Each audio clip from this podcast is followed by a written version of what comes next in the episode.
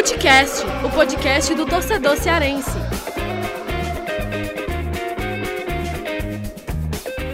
Vem com a gente, rapaziada. Futecast começando mais um episódio, o segundo episódio da semana, episódio mais curto.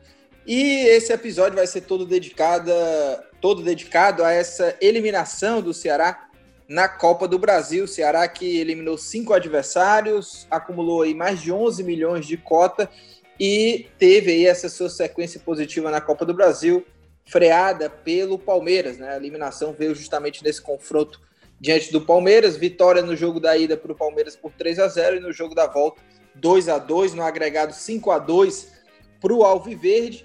E a gente vai debater aqui é, o, o, desempenho do Ceará, é, analisar também alguns é, rendimentos individuais, né? Tem alguns personagens desse jogo, o que é que esse jogo aí pode significar também para a sequência da temporada, que agora o Ceará vai focar toda na Série A. Eu, Lucas Mota, estou aqui com o Thiago Minhoca, o Mago dos Números, e Gerson Barbosa, o GB, também aqui com a gente. Para começar, é, eu já quero saber de vocês, resumindo até aqui, vou até resumir o que, que foi o jogo, né? Foi foram dois tempos distintos do Ceará, né? No primeiro tempo, o time até teve um ímpeto ofensivo, mas é, não transformou assim essa rondou ali, né, a área do Palmeiras, mas não transformou esse poder de ofensividade em, em efetividade, né, em gol. O Ceará, pelo contrário, por mais que rondou a área do Palmeiras, mas não criou chances de perigo, né? Praticamente nada de lance de perigo e o Palmeiras no contra-ataque foi muito efetivo, fez um gol de pênalti um outro gol de letra, os dois gols com Rafael Veiga.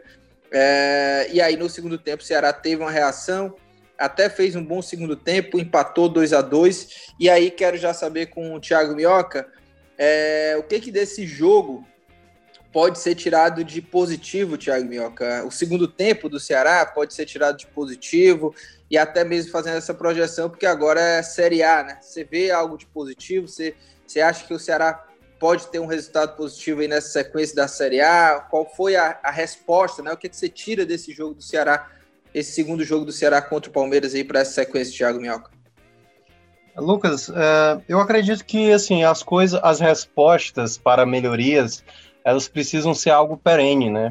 Uh, quando a gente falava que o Ceará vinha tomando muitos gols, o Ceará voltou a repetir jogos bem defensivamente, mas aí veio a partida seguinte e as últimas três, né, contra adversários mais pesados, contra Palmeiras e Grêmio, que vem de bom momento, a gente viu que a defesa voltou a falhar.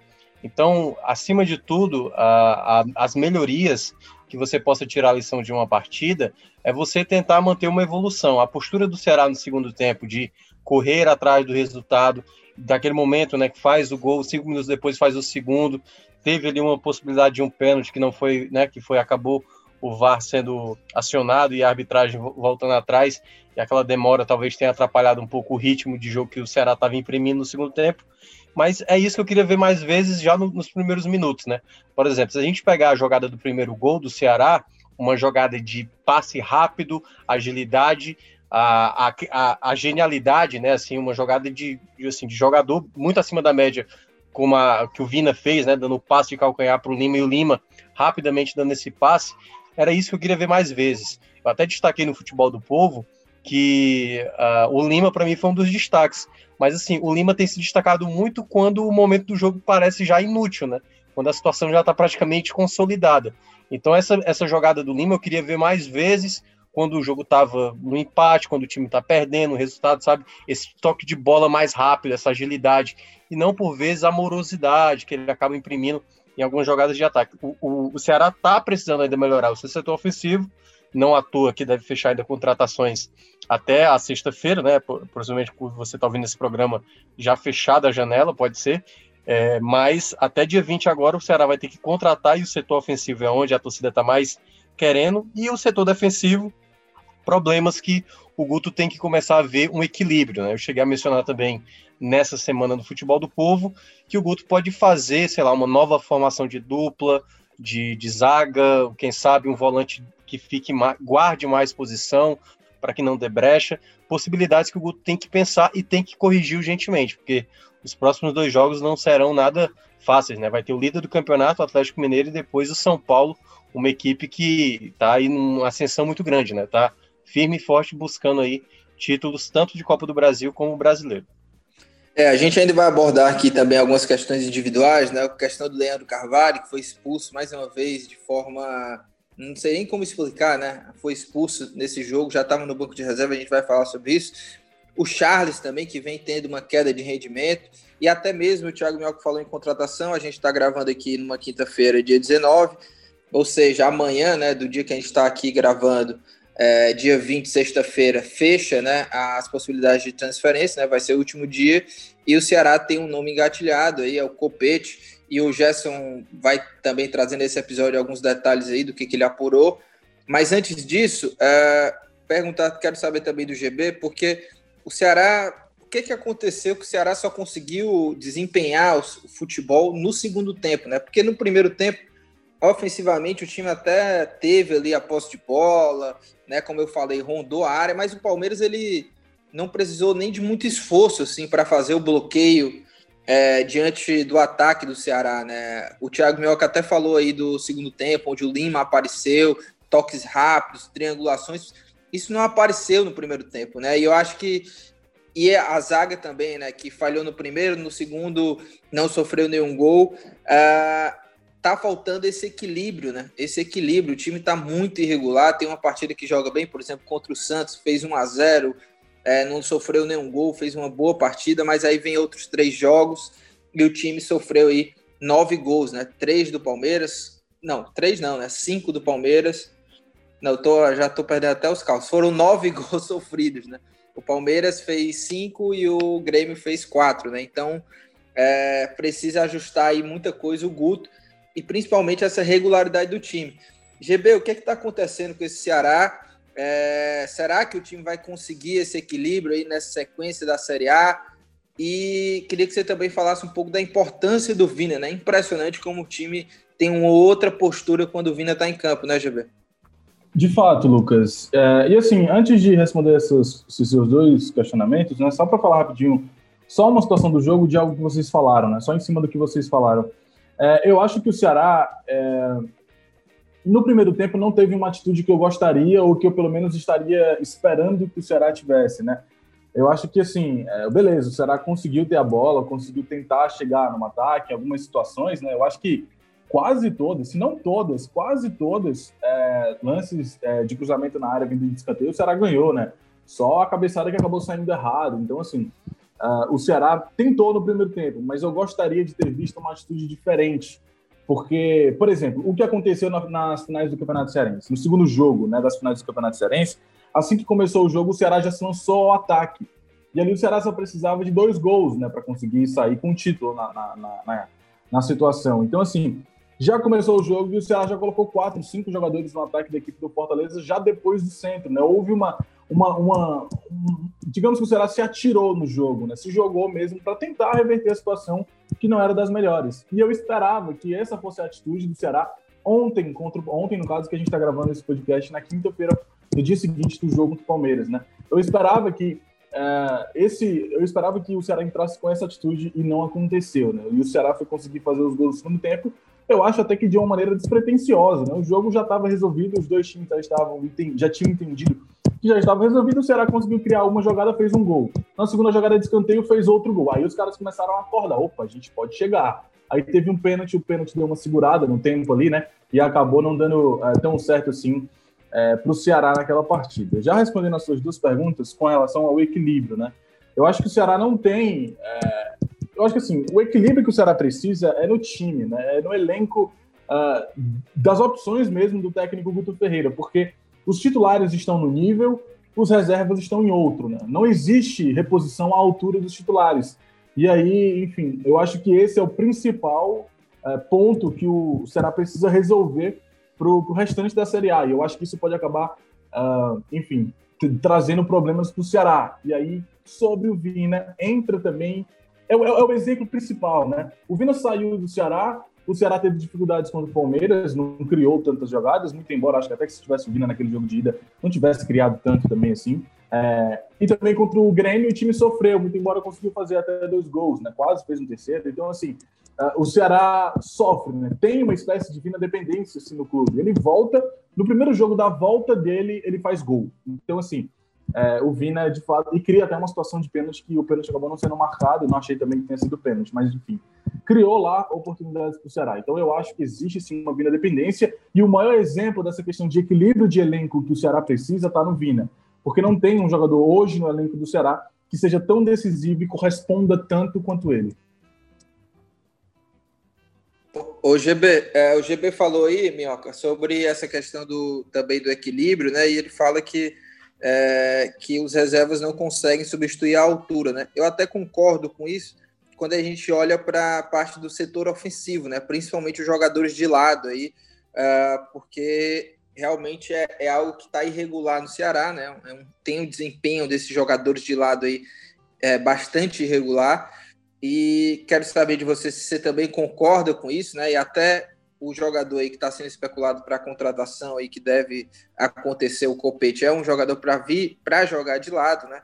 E mas queria também que você comentasse, queria abordar contigo, meu, sobre essa partida do Fernando Sobral. Eu gostei bastante do Sobral jogando como volante. É, não acho que precisa ser algo definitivo, acho que pode ter jogos aí que o Sobral pode jogar pela ponta direita, como vinha fazendo, mas tem jogos que pode jogar por dentro também e deixar dois velocistas. Então, eu gostei muito dessa desse Sobral por dentro, sendo mais um cara ali do passe também, jogando por dentro, ajudando não só na marcação, mas na criação também ofensiva.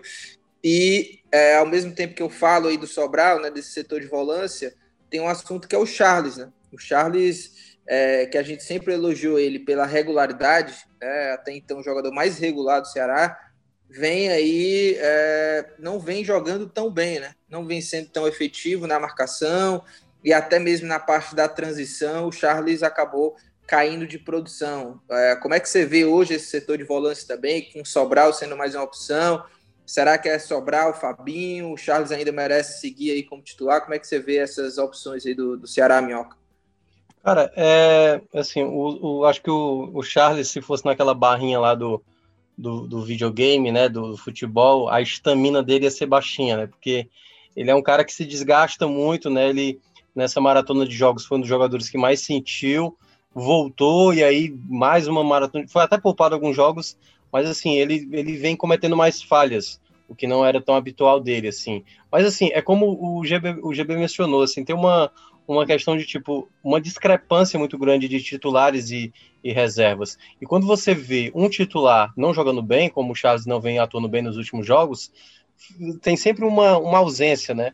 Claro, ele poderia fazer Fabinho junto com, com Sobral por um tempo, sabe? Até o Charles dar uma recuperada. Ou insiste mesmo no Charles, pode ser que só esses últimos jogos ele tenha ido mal.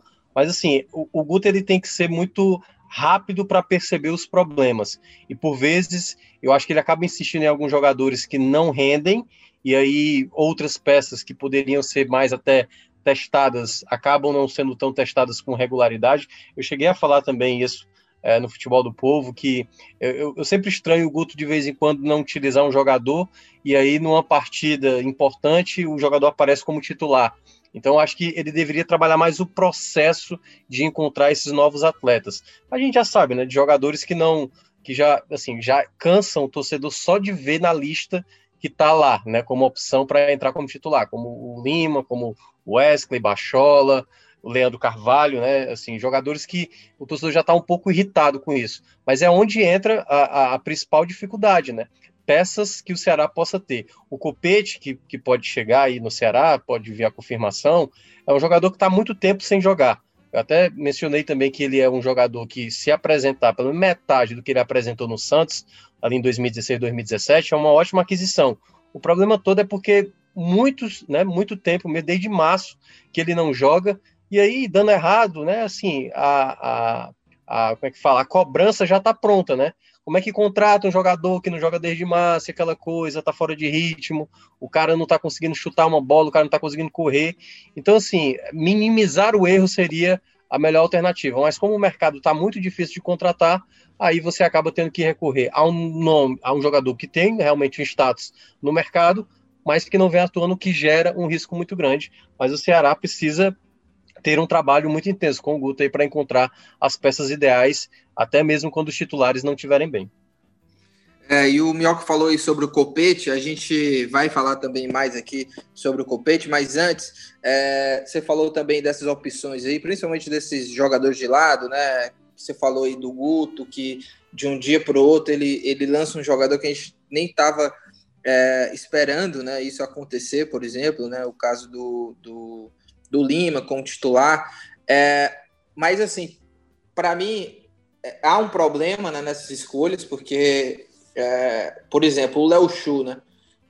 Para mim, o Léo Chu, hoje, dessas opções, sim, por mais sim. que o Léo Chu, enfim, não esteja voando, mas ele vinha jogando bem, ele não vinha jogando mal. E eu acho que ele, dos jogadores de lado hoje que o Ceará tem, ele, sem dúvidas, assim, mas é sem dúvidas mesmo, é o cara que tem o melhor desempenho, né? Desses últimos jogos, e para mim não poderia ter ficado no banco, por exemplo, contra o Palmeiras. É, não, mas só, é só, um ponto, ah, só, um ponto, aí, só um ponto sobre isso, é porque, tipo assim, ele, ele fez isso com o Chu e deu muito certo, né? Porque o Chu também não via sendo aproveitado, e quando ele tem a primeira oportunidade, já é como titular e já demonstra que era o jogador ideal para ser o titular. E aí, ele, para mim, hoje, sem dúvida, é titular. A questão é mais é o processo, sabe? Por exemplo, o Rick, que perdeu muito espaço, ele entrou no jogo contra o Santos, eu até achei legal, ele tem as deficiências dele, natural, mas assim, eu acho que ele poderia ter até mais oportunidade, mas parece aí que na fila das opções que o Guto tem utilizado, ele tá lá, ele, ele nem é relacionado, entendeu? Então, tem aí o Lima na frente, tem o Matheus Gonçalves, tem o Wesley, sabe? Tem muita gente na frente e são muitos jogadores que a gente, assim, não é por conta do último jogo ou do penúltimo jogo. É a temporada inteira esses caras praticamente não entregaram. E aí é onde entra o trabalho do Guto, né? De encontrar outras peças alternativas para tentar mudar um pouco a cara do, do, do, setor ofensivo do Ceará também, porque ele está muito dependente do Vina. É, e, por exemplo, o Rick, né? O Rick, que é, vez ele aparece, outra é esquecido, né? Aí contra o Santos o Guto voltou a utilizar ele. Para mim, o Guto, quando foi utilizado nesses últimos jogos que o Guto deu essa oportunidade, eu gostei do Rick. Ele, para mim, ele poderia ser uma opção aí de, de novas tentativas, né? Do que Leandro Carvalho do que o próprio Lima. O Lima, eu confesso, assim, eu acho que vocês são. Vocês é, é, já não queriam mais nem ver né, o Lima em campo. Eu ainda eu gosto assim, do Lima, mas eu é, é, sinto, obviamente, claramente, que ele é bastante irregular. E aí tem, tem jogos que ele tem esses lampejos. No segundo tempo, por exemplo, é, ele até foi bem, né? Deu passe ali pro, pro, pro Vina, mas é um jogador irregular, né? Não consegue manter. Eu acho que o Vina até, ou o, o Lima, uhum. tem uma dificuldade muito grande para cumprir é, as funções de marcação e ao mesmo tempo ser esse cara do ataque. Assim, me parece às vezes meio perdido e não consegue ter o, o mesmo ímpeto ofensivo tendo que voltar para marcar, né? Mas Lucas, é, Lucas, eu, eu até, até para chamar o GB um pouco nessa conversa também. O que eu sinto por vezes no Ceará e você vê isso claramente, até porque quando o GB colocou a, tipo, quando o Ceará não tem o Vina, é difícil encontrar um jogador à altura. Mas assim, é porque o Vina ele é o extremo, né? É a qualidade máxima que a gente tem no Ceará para resolver jogos, para decidir partidas. Mas eu, eu, acho que o ponto principal que a gente vê claramente no Vina é a chamar a responsabilidade, que a gente já vê, por exemplo, no próprio Léo Chu, sabe? A atitude, pega Sim. a bola, parte para cima. Você vê, por exemplo, quando a bola cai no Wesley, quando cai no Lima, é, sabe, é um jogador mais lento, é uma jogada mais burocrática, não tem uma atitude, não chama a responsabilidade para resolver. Por isso que quando eu mencionei que o Lima, de vez em quando ele é útil, no momento inútil, porque ele começa a jogar bem quando o jogo meio que já tá resolvido, sabe? Então, assim, por que, que ele não tenta repetir isso numa situação de jogo que tá mais, sabe, complicado o jogo, o jogo tá empatado, o time tá sofrendo pressão? Faz uma jogada mais objetiva, criativa, sabe? E eu acho que esse é o ponto que tá faltando nesses outros atletas, porque realmente alguém precisa, sabe, colaborar também no setor ofensivo e, claro, defensivo nem se fala. É, mas o Ceará precisa ter mais jogadores que assumam a responsabilidade em momentos que o jogo, o jogo acaba pedindo.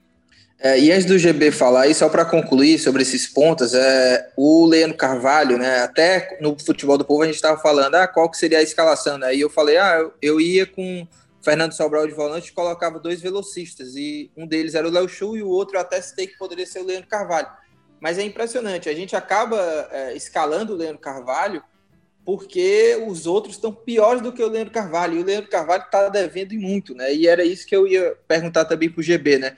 É, qual é o que é o futuro do Leandro Carvalho no Ceará? Porque ele até postei no Twitter, assim, que o cara tá devendo demais. Ele tá devendo em rendimento, disciplina e comprometimento, assim. E chega a quarta expulsão na temporada. É uma, foi um papelão, assim, a expulsão dele no banco de reserva, chamando o, o juiz de é, Fortaleza do Carvalho, né? Manda, chamando o juiz de safado, enfim. Então, cara que tá, ele tá vivendo em que mundo? É, é isso que eu queria saber, assim, porque é, é, inacreditável. Qual que é o futuro do Leandro Carvalho, GBI, e o que é que o Guto pode fazer aí com esses pontas que hoje estão rendendo muito pouco, né? Olha, Lucas, é, com relação ao Leandro Carvalho, é bem complicado a gente falar, né? Porque é, a gente sempre comenta, né? A gente não sabe se ele está sendo punido ou não internamente que a gente sabe é que ele continua tendo as oportunidades dele, ele vai cumprir a suspensão dele, certamente ele vai ser punido. É, a automática não se cumpre na, na Série A, mas ele certamente vai ser punido, vai pegar um ou dois jogos ali pelo que ele acabou fazendo e aí vai cumprir na Série A. Ele vai cumprir essas duas expulsões, essas duas suspensões, desculpa, e aí vai voltar a ser a opção para o Ceará, quem sabe até volta como titular, né? É, é, é, esse, é esse futuro que a gente já se acostumou para o Leandro Carvalho no Ceará. Dificilmente a gente vê é, algo acontecer, ele ser punido, não ter atuações, não entrar em campo, até melhorar isso, infelizmente. E, e, e assim, o, o problema disso passa muito por, por, conta daquilo que você mesmo falou, Lucas, porque quando a gente vai falar, ah, o Ceará poderia colocar o Léo Chu e um outro ponta, a gente já pensa no Leandro Carvalho, porque o Ceará de fato não tem outro ponta. Ele, querendo ou não, ele tem os lampejos ali que ele consegue, fazendo uma boa jogada, dribla dois, três jogadores, dá um passe para alguém ficar de cara para o gol, uma vez ou outra ele consegue fazer isso. Ele tem talento, ele é um bom jogador. O problema dele mesmo é a cabeça, né? E aí, assim, eu acho que até por isso também que o Leandro Carvalho não deixa de ser a opção do Ceará, porque ele segue sendo uh, uma boa opção, porque o Ceará não tem pontos de qualidade. O ponto de qualidade que o Ceará tem hoje é o Léo Chu. Eu também gosto muito do Rick, né? E aí, já entrando nesse mérito da questão dos pontas, vocês falaram aí da, do, do, Rick, é um jogador que também me agrada. E eu acho que, sim, o Rick, apesar dele ter os problemas dele, que eu acho que ele tem, ele ainda é um jogador, aparenta ser um jogador meio cru, né, ainda. E, assim, é, ele ainda se lesiona bastante também, tem esse problema, mas, assim, eu ainda acho o Léo Chu, o, o Rick, desculpa, uma melhor opção do que o Lima, do que o Matheus Gonçalves, do que o Wesley, do, embora o Wesley não jogue, não entre nas pontas, né? ele geralmente entra para jogar no meio, do que, enfim, o Lima, enfim, eu, eu acho o Rick uma melhor opção do que esses jogadores para o Ceará, mas o Ceará não dá a chance para o Rick, né? Prefere continuar é, dando a chance para esses jogadores. E aí eu não sei realmente o motivo disso, né?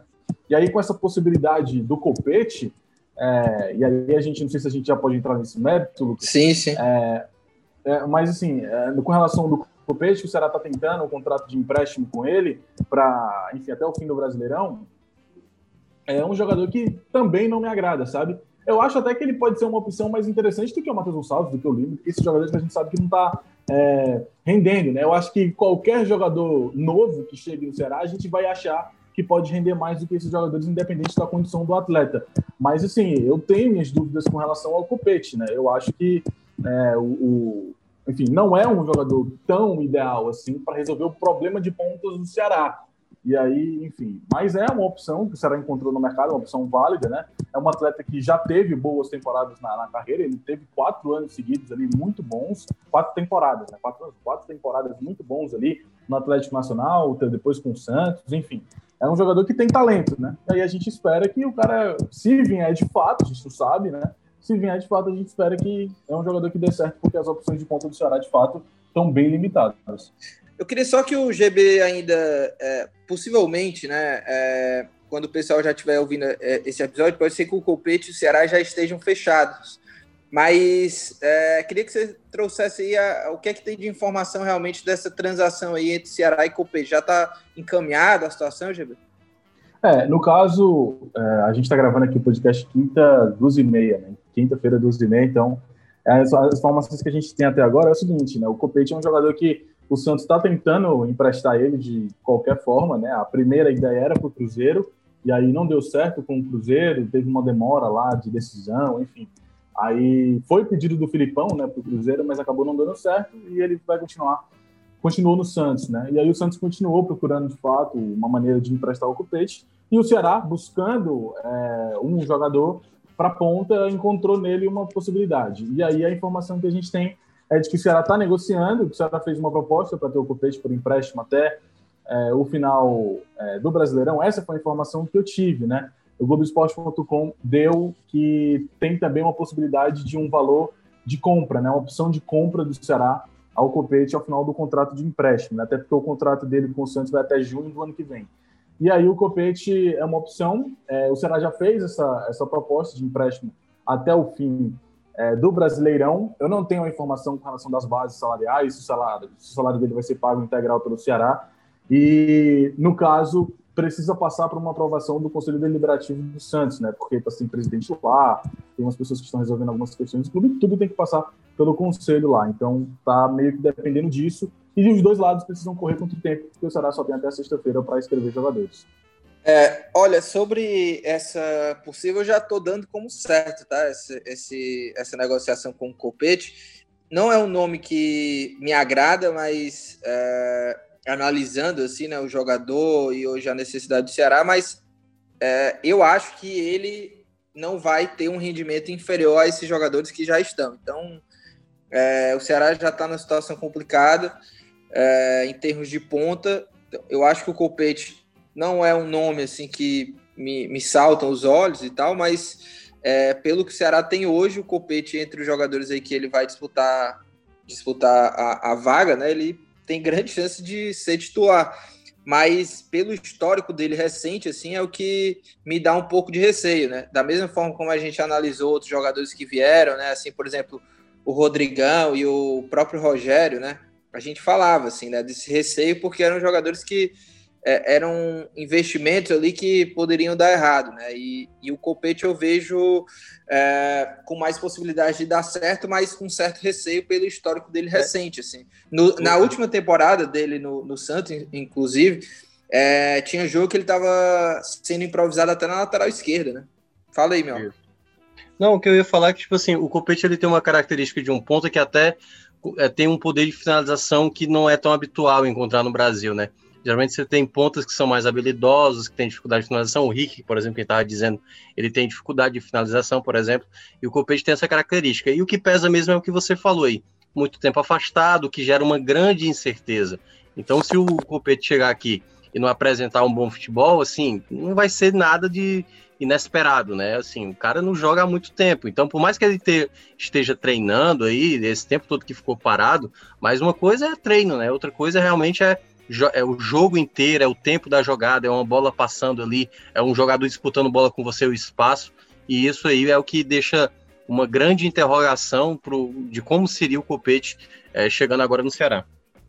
É, e só para a gente fechar né, esse episódio, rapidinho eu queria saber de vocês o seguinte: é, qual que é a culpa hoje que vocês veem da, desse rendimento do time que está na conta do Guto? Assim? É, uma das, das questões que, enfim, que a gente pode levantar são as peças que o Guto tem escolhido, que a gente já falou aqui. E aí eu levanto uma delas, que é o Wesley, que é outro jogador que eu não entendo por que, que o Guto tem insistido tanto nele, é, porque é um jogador que já teve chances, enfim, foi um investimento grande que o Ceará fez, mas é algo, pelo menos até agora, que fica muito claro que não foi um bom investimento e eu não consigo muito entender é, como que o Felipe Bachola, por mais que seja um jogador que mostre certa irregularidade, ele esteja atrás nessa competição do Wesley, assim. Como é que vocês veem essa questão aí, GB? Olha, Lucas, eu acho que assim, não é nem que ele tá atrás, né? Porque quando precisou de um titular, quem ganhou a titularidade foi o Bachola, né? Eu acho que para entrada no segundo tempo, o Guto deve achar que o Wesley é uma opção melhor, talvez porque o Wesley é um jogador que, de alguma forma, tem um pouco mais de velocidade do que o Bachola. O Bachola é um jogador mais de passe, né? aquele cara que pega a bola, já distribui.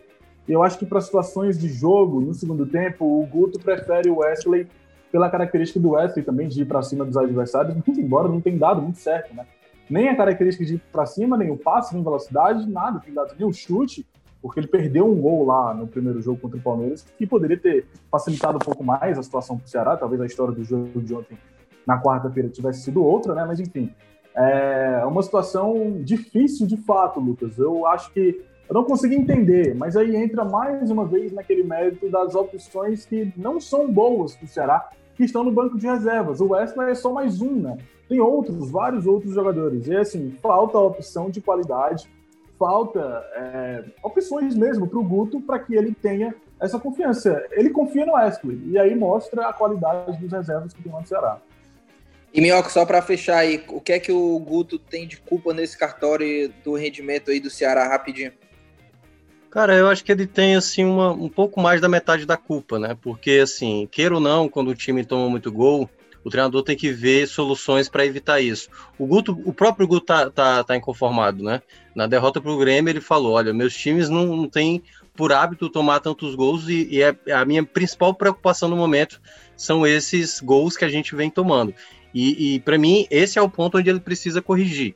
É, a partir do momento que ele mantém o mesmo time, a mesma formação defensiva, e o time não tem uma, uma postura diferente de posicionamento, então ele está seguindo no problema.